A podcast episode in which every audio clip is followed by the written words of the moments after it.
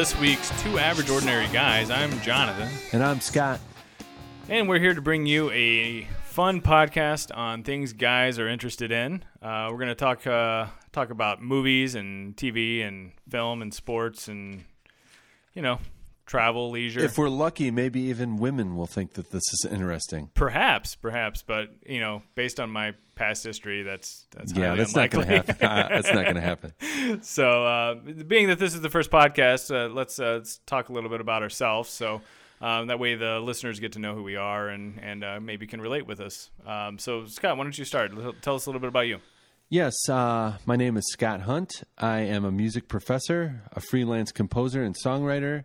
I am a husband, father, brother, son, and friend Wow, to Wow. the animals. I didn't finish. Uh, you, nice. I, I love it. Okay, I love it.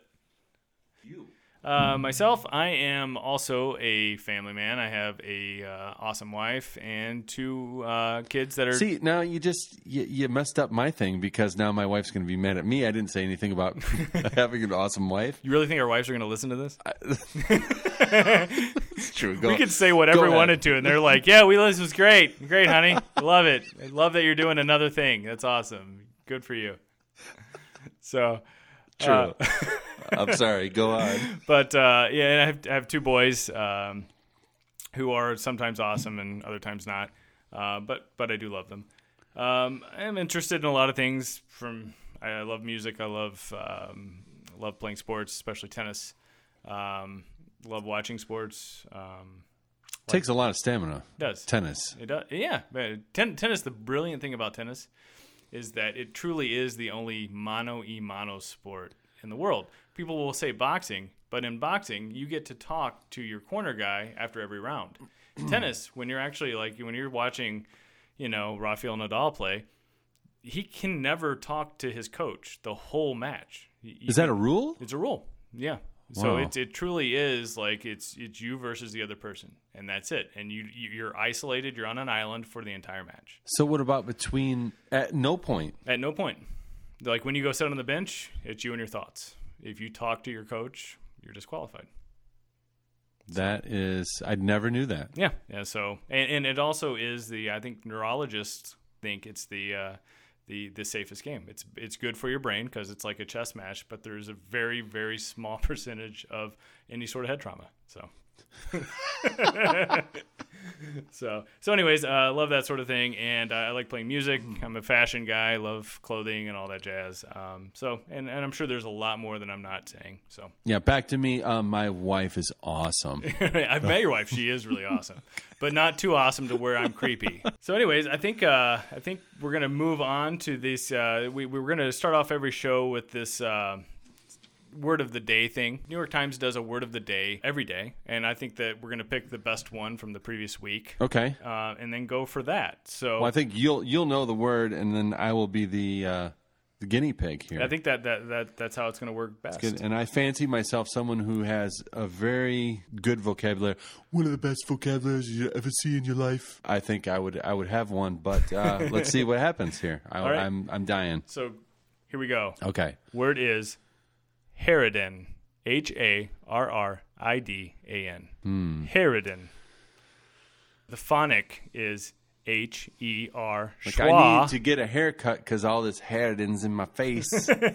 Is that it? That's wrong. Oh, Sorry.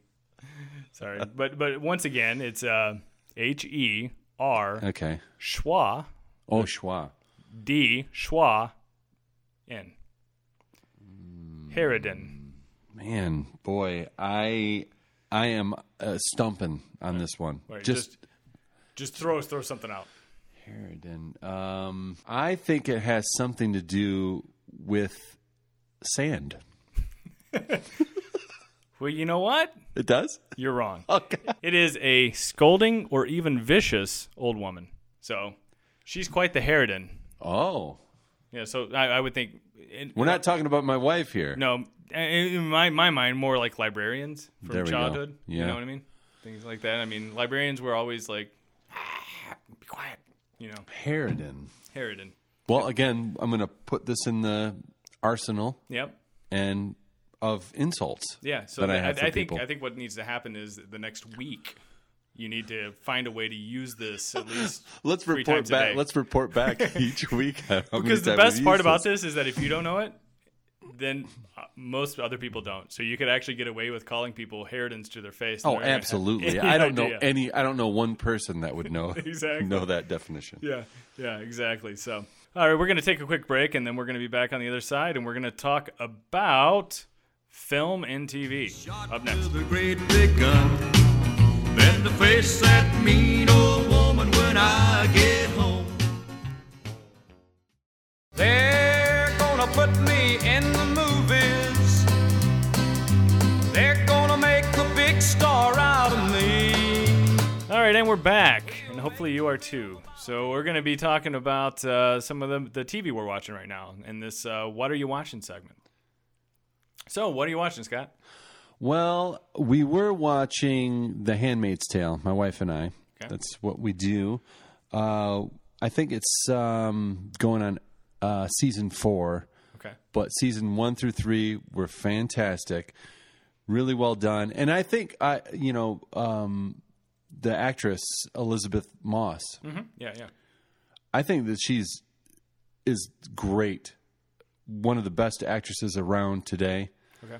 Um, I put her really up there with like even Meryl Streep. That's crazy. It's crazy talk. Yeah, it, it was, But if she had the proper role in a movie, I think she could catapult herself there. She's so great. Um, what they ask for her to do each episode is so crazy. The the nuanced performance of, you know, act sad but surprised and cry and you know they Yeah. just they just milk uh, milk her. You know, I mean, she's she really was good. just in uh, what the Invisible something or other. the Invisible Man Invisible Man. Yeah. Okay. Yeah. Okay. Yeah. Yeah. escapes you. it escapes me. I don't know how that's possible. But- What's your favorite superpower, by the way? Well, it's invisible. He invisible invisibility would Yeah. be one of the things I would be really interested in. I, I think I that would that's think fun. so. Uh, just for multiple reasons. On sidebar, um, because I, I would love to fly, and that's what most people's would like. Oh, I'd love to be able to fly. Well, that's great, but if you're flying and you look like a human. Then you're going to be a spectacle, and that's probably not going to end well. But if you could, if you're invisible, then you could fly, and you could fly free, and that's why I really like like the invisibility angle there. So, That's anyways, back to Handmaid's Tale. But that, but yeah, but The Handmaid's Tale and and that movie too. Um, side note with the Invisible Man, it was good. yeah, It was goodish. It's a very good renter. You know, I, we don't have to worry about going to the movies right now because of the COVID, but um, it was good. Yeah. But she is phenomenal, and this is highly recommended. Uh, have you seen that? My wife watches it. I haven't watched it. Uh, my wife uh, really likes it, and um, she's. Uh, it's been one of the things that my, my wife and I always want to watch TV together. Yeah. Because it's like kind of we finally get the kids to bed. It's like usually an hour or two later than we expect it to be. Oh God, is? I'm a, it's I'm, always. I'm a I'm a I'm a early riser. My wife is not. So if we get the kids to bed and we're in bed at like 10 o'clock, I'm probably out by 10:15, and my wife's like, ah, I'm going to stay up till three. Um, And that's just we're just different that way. So. Um, normally, what happens is I'll wake up in the morning and try to catch up on shows that we're watching, and she'll go to bed late, watch catching up on shows, and we end up like getting off the uh, the episode, and then we just finish shows, so we end up watching all these up shows by herself. So this was one, uh, Handmaid's Tale. Since she kind of started it, and she was already on like season two before I even knew she was watching it or that the show existed. Um, I haven't caught up yet, but it's, it's something that she likes and she's talked quite a bit about, and and uh, I think I think I think I, I need to give it a shot here in the Yeah, future. definitely, definitely. Uh, anything else on the uh, horizon that's coming out, or something else that you are enjoying watching? So, a uh, couple of quick things on things I'm um, currently watching. Um, I've been a big fan of The Blacklist, which is now in season seven and was just kind of re upped for season eight. I, I've liked quite a bit. I'm not a huge fan of Network, but The Blacklist uh, typically has done a good job. I've been pretty happy with The Blacklist. Uh, up until kind of this season. I mean, there's always problems with every show. And this one has had its seasons where it's been kind of like, yeah, a little up, a little down. But generally, it's been Like pretty whole seasons that weren't living up the to trajectory was uh, kind of like I'm like ah, this trajectory because I'm more of a mythology guy. Like you know, Okay. like when we talked about like Lost, like back in the day. Oh God. Like I'm more of a mythology of Lost guy, so it felt a little flatter for me Yeah. than it did for you, oh, which Oh, because you were it, more yeah. about the overarching. You're, you're more about the the story that was happening in front of you instead of the mythology of the island. And all that sort of. Absolutely. So this is kind of how it is with Blacklist. I'm much more interested in the mythology of the show than I am about the week in and week out of what's happening actually with the Blacklisters, if you will. So Yeah. um, but this season, I've been uh, every season's been broken into two sub seasons. So we're in sub season B of season seven, um, and B has been kind of like ugh, I, I I haven't been a huge fan. It's kind of going a little bit slow, and it seems to be too many like uh, canned episodes where it's like the mythology doesn't move forward very much, if at all, and uh, things are a little bit fast. Like they happen too fast. Uh, there's been a, a couple really cool episodes. There was a Clue-like ep- episode that was fun. Um, Like a Who Done It episode. yeah, and Okay. that was fun. Um, and and there's been some a little bit of movement forward, but generally speaking, it's they've been a bit preachy, especially the last two weeks, which is annoying to me. Additionally, it's just been kind of falling flat. But a show that I have really enjoyed a lot um, is The Outsider. Um, the Stephen King show that was um, on HBO, um, being that it wasn't on network, they did a fantastic job with it. The casting was great. I've been very pleased with this. I, have you seen this? I have. Um, my wife and I both watch it. My wife is a huge Stephen King fan, and uh, I, I loved it. I really did. Yeah. Um, it's, who's that? Jason Bateman. Yeah, it started off, yes, yes, yeah. What, he's the director, right? He was the director and Or he a acted. He producer. started in like the first four episodes, I believe. Yeah, I mean, this was really great. Uh, I love the casting as well. I thought I was engrossed in what the characters were going to do, how it was going to play out. I think if I would have read this synopsis, I might not have been as interested in it. Yeah, yeah.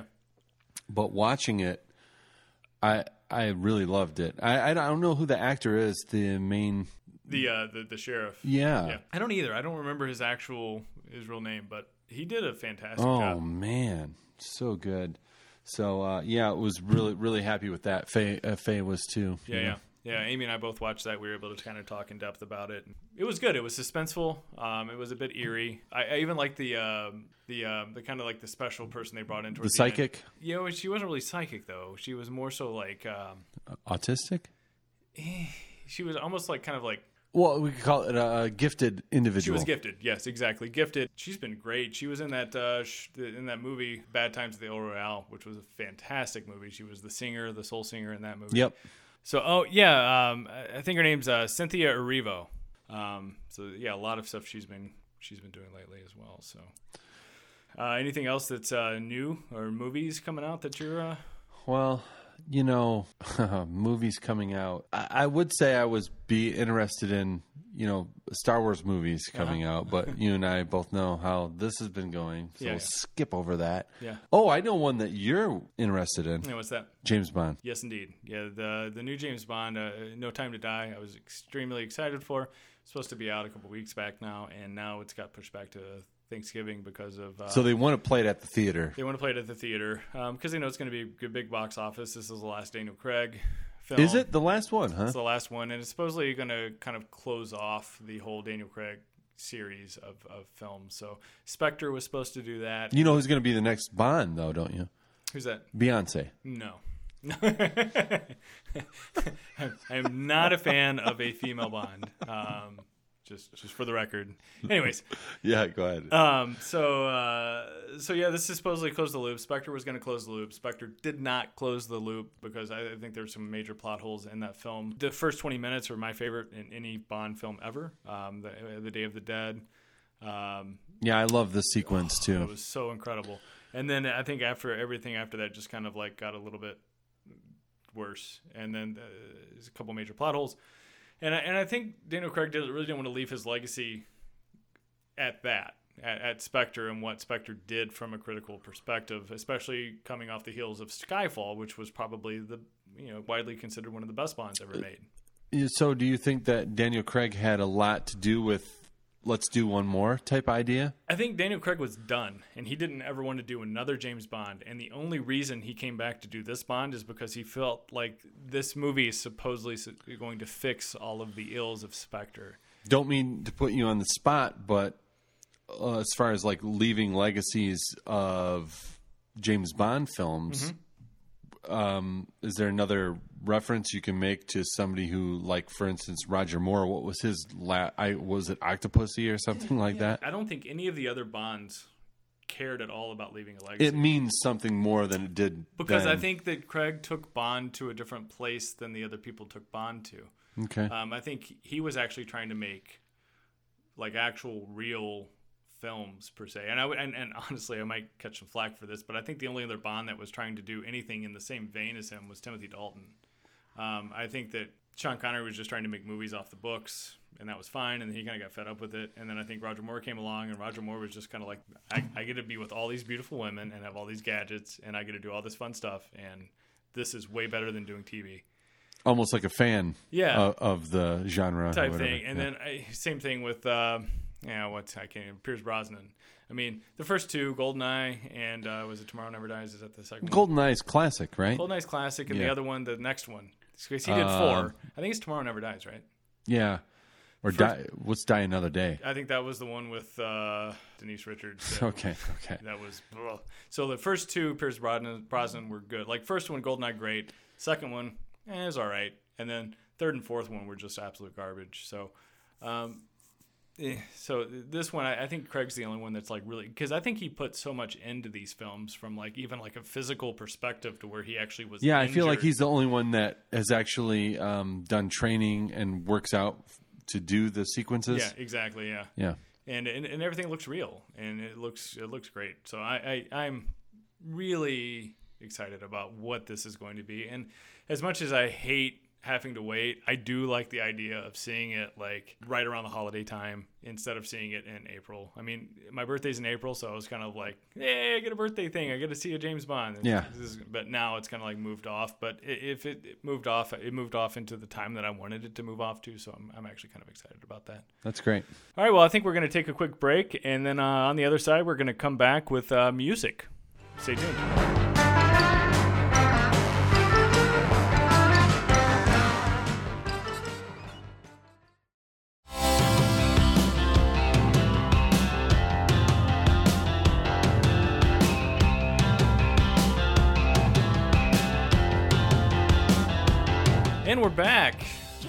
Final segment here on uh, on music, and uh, let's start off with uh, what you're listening to, Scott. Well, I have been listening to the same thing I've been listening to for years, literally, since my uh, sons were born. Um, they're four years old now, so a little bit before they were born. Raffi. Yes, a little bit of that.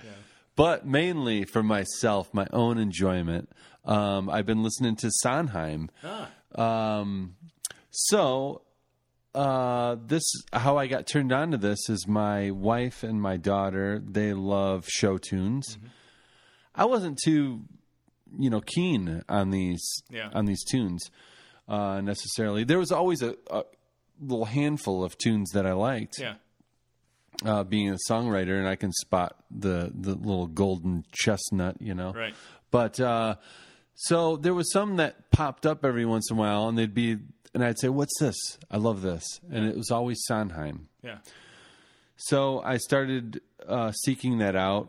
We got the uh, Pandora radio station. I started listening to that all the time because at the um, after my wife went back to work, I would stay home and watch the kids yeah, the boys, and we would just I would just play that for him constantly. That and soundtrack music like uh, John Williams or whatever. Um, I just fell in love with this so much, and then I started to write down what tunes I liked, what songs I liked, and then my wife would buy me. Uh, she bought me like a box set, and then all the proper albums for each of the musicals, and then that spawned into her buying me the scores for everything, and uh, it's just been uh, a great time. And not to mention too that um, Stephen Sondheim just um, celebrated his 90th birthday yeah, on March 22nd here. Um, just um, a treasure, a national treasure, a Stephen Sondheim, and probably the second best composer that is living. Yeah. Yeah. great. Are you familiar with uh, some Sondheim? Yeah, yeah, a, a little bit. Um, um, I, I myself, uh, not a huge show tunes guy. Um, I don't really like musicals at all, but um, I was able to, uh, to catch uh, on HBO. HBO did, I think, the Sondheim Six, where they kind of go back to his his life and times, and Yeah. and it, it was it's fun to listen to him kind of talk about how he uh, how he kind of got into music, and I think that he comes off very down to earth. He doesn't come off as as being snarky or anything that you would expect somebody that probably wrote the best American musical scores of all time to be. Yeah, and you know what else is interesting is he has such a, an incredible craft Mm-hmm. at his fingertips that when he's called upon, he's a servant to the director. He rallies to the vision of that person. Mm-hmm. Right. He can write for specific people that have specific ranges, Yep. diction that they would be familiar with and would sound natural. So he just has this uh, this whole other art to it that's It, kind of foreign. you know? even the the emotion of the whole piece because I, I remember seeing him talk about when he wrote the lyrics to West Side Story the, the the actor that kind of let everything off was a new actor that he was not really this was this guy's first big show Yeah. and he would come off and when he would come off to start to to, to kind of like give his opening lines in West Side Story this this guy came off very flat but you needed to come off very big and be energized and so then he suggested that they write a tune to be able to present this guy Yeah. at the beginning of the uh, at the Yeah, beginning build of his confidence. build the and- confidence yeah. so that way when he comes into his actual dialogue he's actually able to nail it it's amazing Yeah, and you know, people earlier on would think of Sondheim as a lyricist, and he was phenomenal, and he is phenomenal. He's a phenomenal lyricist, but he's also an incredible composer that is so caring and gentle with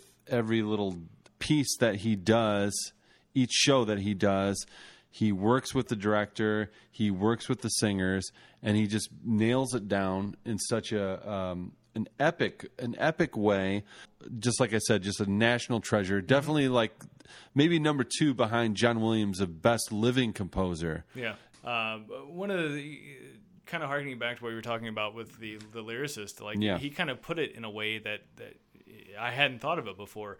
When he, he's talking about when you're writing lyrics for a song, whatever song you're writing these lyrics for, that you really have to you as a as a musical artist only have a very small birth of words that you can use. So selecting the right word is extremely important because it's so magnified.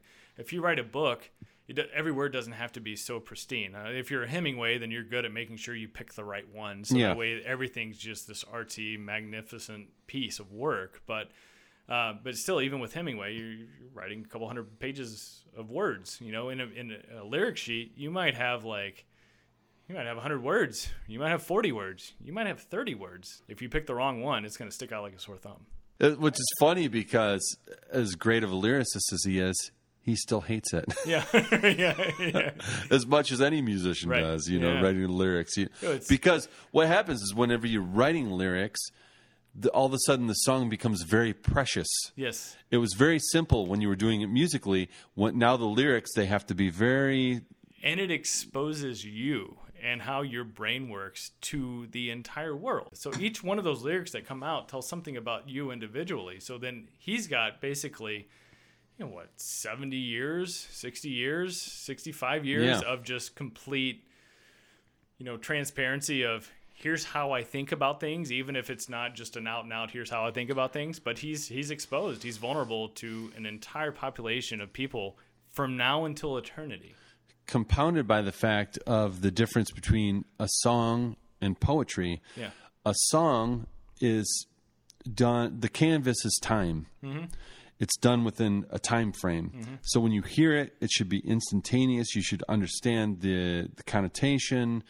What's happening, the little rhymes, the little winks, everything that happens. Poetry, you can read over and over again, and you ought to read it over and over again to pick up all the little nuances of it and to you know the the words that mean something the Right. the chosen words and things so this is an art form that is becoming lost it really is this is this is like building the Sistine Chapel type type of idea. Mm-hmm. Well, he really kind of is. thought that there was going to be people that would come after him. Like he was like, okay, cool. There so- are. Yeah. There are.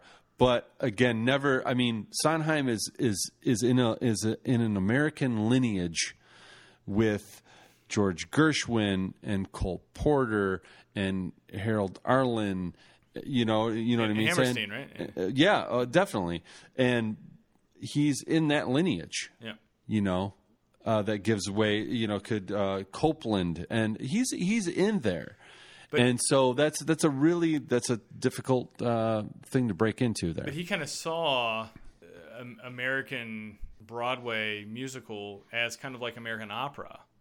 He did with his with his uh, his uh, his backstory Exactly. of him with the Hammersteins or whatever. yeah, right? so he kind of saw it as that, and then thinking that there's going to be other people that come up that kind of take it as seriously as he took it, but not in a jerk way. Because I mean, it keeps coming up whenever he's talking. He's not doing it in a jerk. He's just kind of it's very matter of fact. Matter of fact, I Yeah. thought this is what was going to happen. It's Yeah. not happening to the level I thought it was going to happen, and it is what it is. But that's just kind of what I expected. What Italy really has with opera, that's kind of what I saw Broadway as here is like kind of the American form of vocal entertainment um, from a kind of like higher higher view, higher level of here. Here's a social commentary uh, of the day that continues to progress forward. So. So yeah, he- he's as much as I'm not into Broadway music, I, I think he is a fascinating person. Especially, and I think anybody that's involved in any fashion with music should know who he is and a little bit about him. Yeah, he's a hero at our house, and we just love him. Here is a little bit of anyone can whistle. Anyone can whistle any old day. Easy. It's all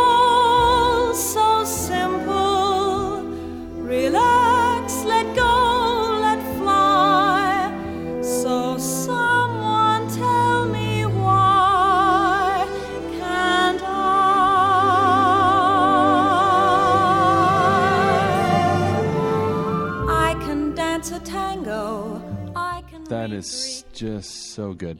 Well, um, you know, we kind of talked about a classic right there. That's a classic, and Yeah. that's going to be a classic forever. To uh, educate us, tell us about something that's new, Johnny. So I'll go over a couple albums that have come out in April that I'm ex- personally excited about that I think are good albums. Um, first off is the uh, the Strokes released a new album called The New Abnormal. Um, their release uh, first single off this is called Bad Decisions, and they followed that up with uh, The Adults Are Talking.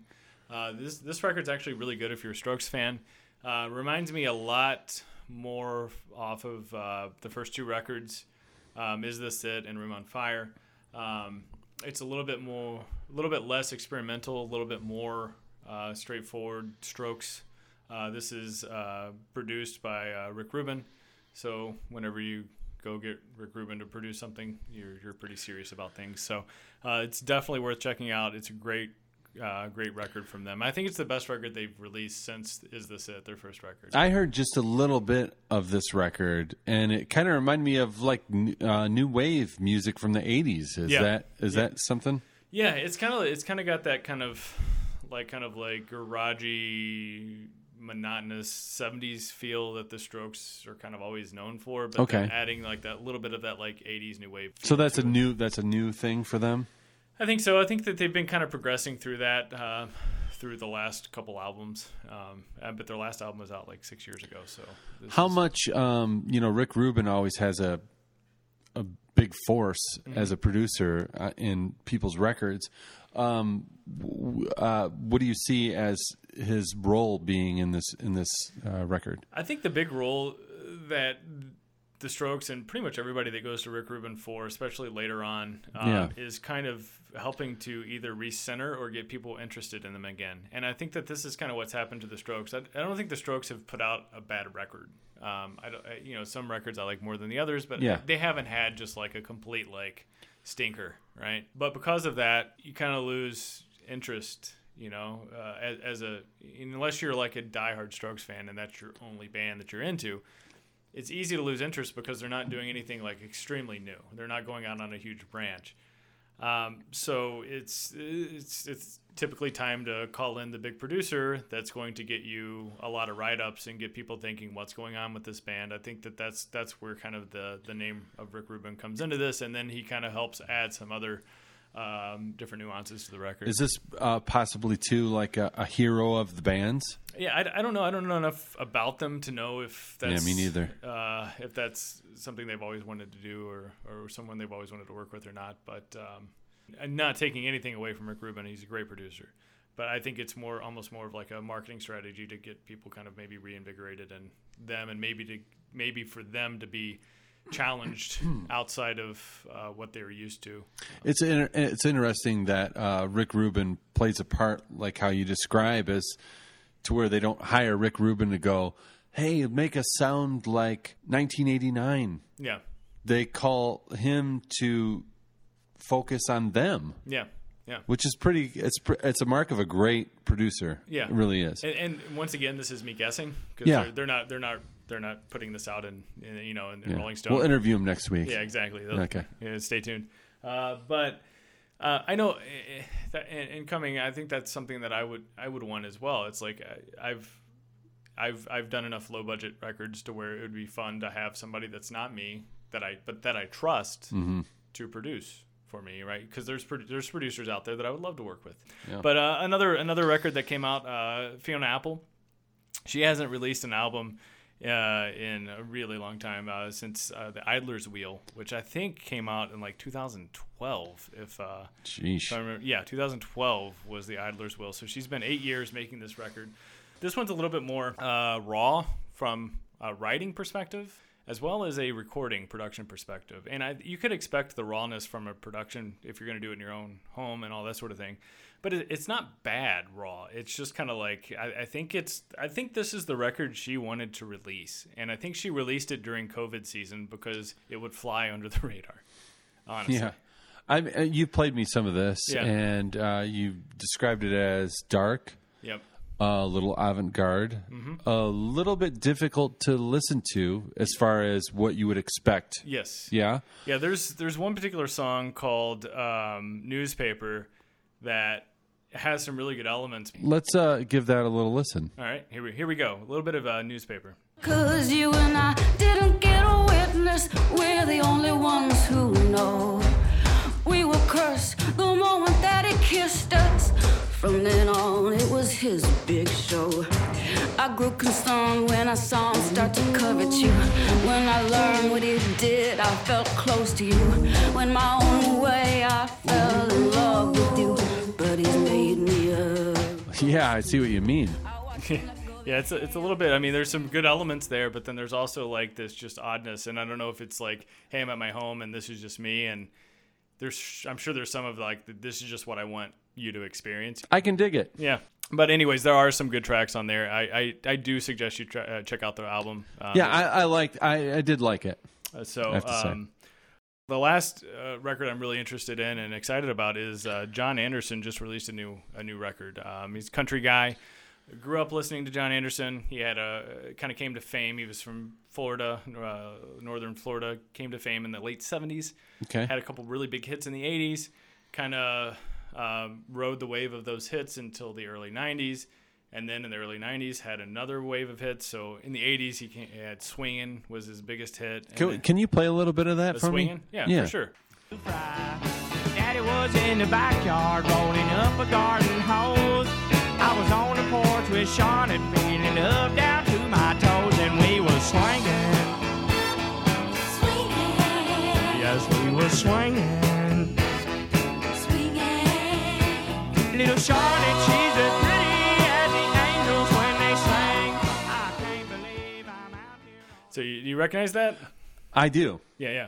So I, I had that 45 when I was a kid and I play it all the time. Between that and Elvira, I people- never knew who did it. Yeah, yeah, yeah. Yeah. So, uh, but he actually just released a new record uh, called Years, and uh, this this album is actually pretty phenomenal. Uh, coming from somebody that uh, really hasn't released a whole lot uh, in the last couple of years. He last record was out in 2015, and then he kind of had a bout with some illness that was pretty bad. Not sure exactly what was going on with him medically, but Um, it, it looked pretty bleak according to some of the articles that I read. Okay. Uh, Dan Auerbach and um, and his buddy David Ferguson, who's also a producer, uh, kind of talk about their love for John Anderson in the studio, and they're like, "Hey, wonder what he's doing." So they reach out to John Anderson, find out that he's not really doing a whole lot, and uh, say, "Hey, why don't we work on this album?" And get This is album. so obscure. what, what an obscure. Yeah. So they both knew who this was? Yeah, so like like me, Yeah. uh, Dan Auerbach from his youth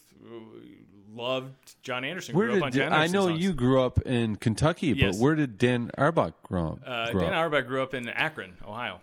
Okay. So um, Roundabouts. yeah, roundabouts, and uh, Either way, they recognized this person. Yeah. They both lamented about him Yes. not being around. yes, exactly, and uh, Okay. reached out, and he was interested in doing something. So the three of them got together and uh, co-wrote all of the uh, the songs on the record, all ten songs. Do you know how what that time period was? Like how long that they would have spent together? Um, Does that I say? think this was about a two-year process, I believe. Oh, that's so nice. I, I want to say they reached out in 2017, if I remember from the article that I read. To kind of reached out 2017, and from 2017 to I think the record was finished late 2019, early 2020. So.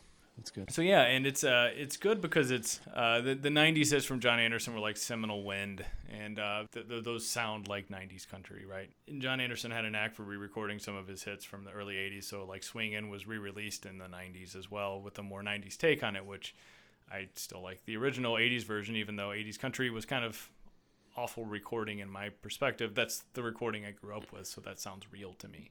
Wasn't a polished Nashville sound or Exactly. whatever. It was kind of like it was what was done at that time. Okay. So now we go into years, and years sounds like uh, it's really good. I mean, the production's amazing, but it's amazing in a way that is uh, it doesn't have it doesn't have uh, Dan Auerbach's fingerprints on it. Like Mm. not not and I'm not saying that negative about anybody. Yeah. I think John. Uh, I think that I think that Dan Auerbach did such a fantastic job with this that he was able to keep his fingerprints off of it and just make a really really good John Anderson record. he loved it so much that he showcased the artist instead of him his production. Exactly, which which to me is, I mean, that's that's kind of like that's kind of like the pinnacle of being a producer. Yeah. It's like how do you you know how do I keep my fingerprints off of this and how do I showcase this guy and make Yeah. this guy th- this whole album all about this guy. And I mean, sure, you can hear some of the guitar solos and you're like, oh yeah, that's Dan Auerbach. If you know it's Dan Auerbach, but if I didn't know it. I would just think that okay, this guy got some really good studio musicians, Hmm. and the writing team is really good. Can you play us something? Yeah, here's uh, here's the, the title track "Years." Just hope you see tomorrow.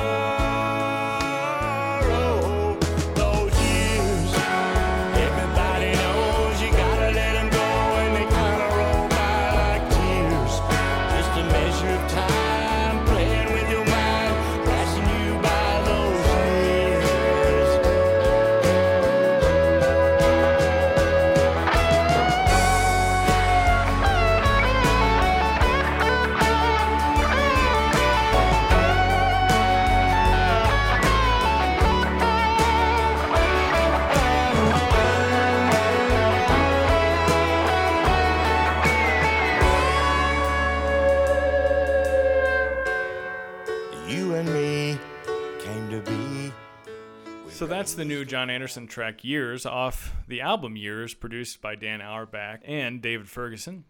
Convincing, Yeah. legit. So we're gonna take a quick break and then uh, come back and close up.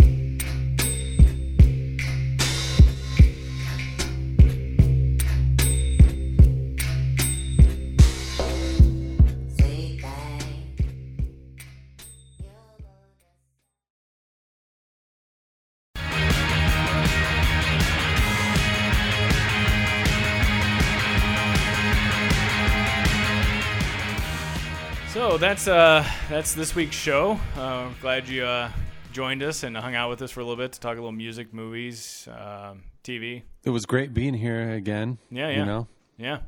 So uh, so yeah, we hope uh, hope you guys uh, continue to tune in. We hope you uh, share with your friends and uh, hope you click the little uh, bell on the uh, old YouTube. oh, you got to click that thing, click the little bell. Johnny. Yes. Can we please go out with a little Sondheim just at the end? Sure. All right, we'll see you next time.